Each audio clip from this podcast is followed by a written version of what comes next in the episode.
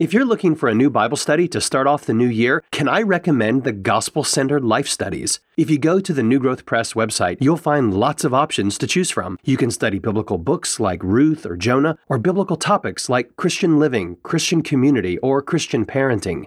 Each of these 8 to 12 week studies leads you into God's Word and into His grace, and they're ideal for individuals or for groups. To learn more, search for Gospel Centered at newgrowthpress.com.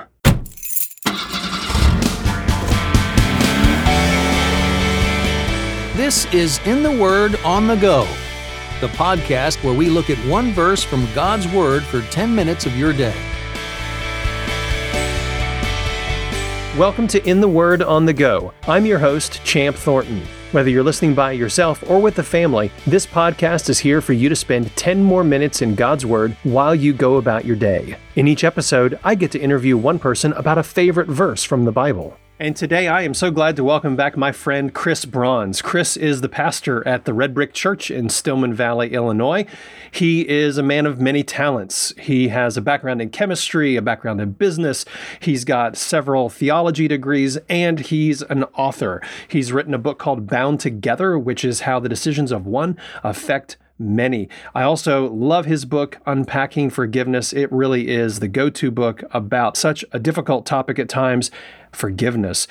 But Chris is also a husband and a dad. He and Jamie have four children. And Chris, I am so glad to have you back on the podcast.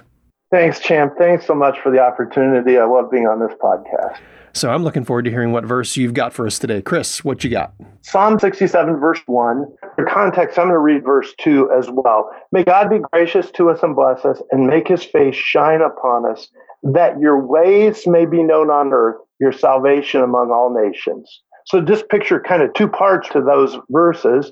We're asking for God's blessing, his favor. Hmm. May God be gracious to us and bless us and make his face shine upon us. And then we're we're uh, also praying about how it is that we would dare to ask for the blessing of God, that his ways may be known on earth, your salvation among all nations.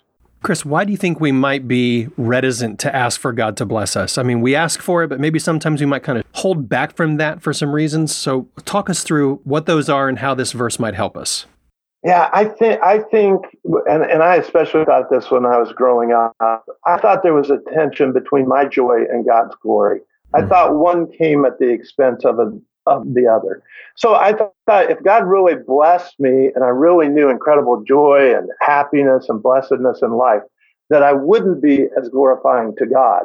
Hmm. I, I, thought, you know, people who glorify God are sort of miserable missionaries or, or something like that. Right. I had to learn that the blessing of God flows into my life that I might intentionally make Christ known.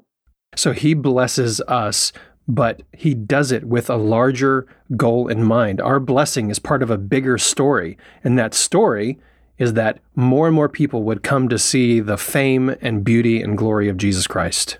Yeah, that's that's absolutely right. We are to be, if you want to picture this physically, if if God, the glory of God is the sun, uh, this analogically, if the glory mm-hmm. of God is the sun, we are to be little mirrors that hmm. reflect mm-hmm. and display his glory, uh, shimmering all over his creation. I can just tell you from my own story uh, very quickly.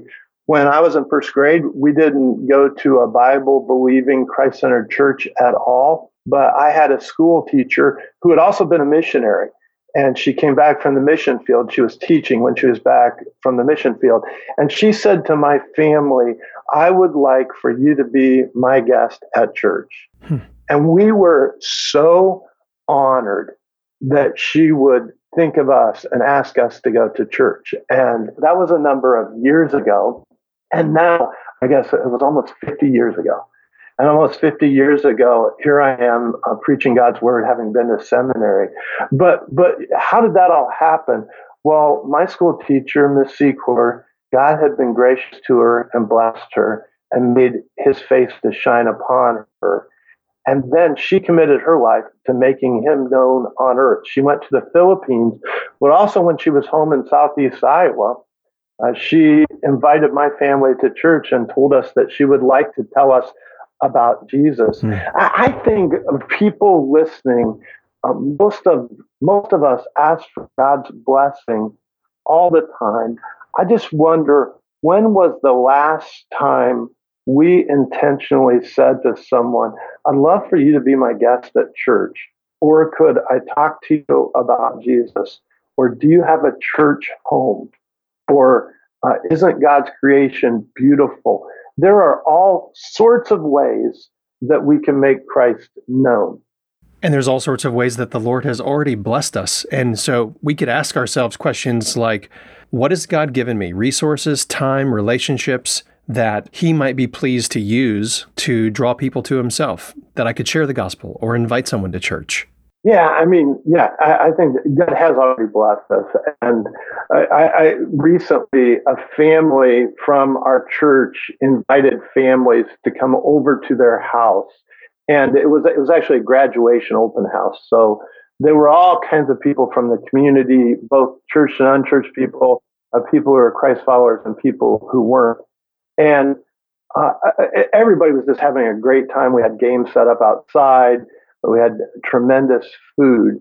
And I was thinking, well, this is a way Christ is being glorified with the home that God had given them, has given them, with the space that they have, that they are making Christ known. And they weren't, they weren't sort of making everyone quote a Bible verse on the way in the door or something like that. But, but it was really a beautiful uh, sight to see. And, and, by the way, the whole psalm here um, is is only seven verses long. It's just just a paragraph, really, in our Bibles. May God be gracious to us and bless us, make His face shine upon us, that His ways may be known around earth, His salvation among all nations, so that people will praise Him. And it's it's a symmetrical psalm. It's just beautiful.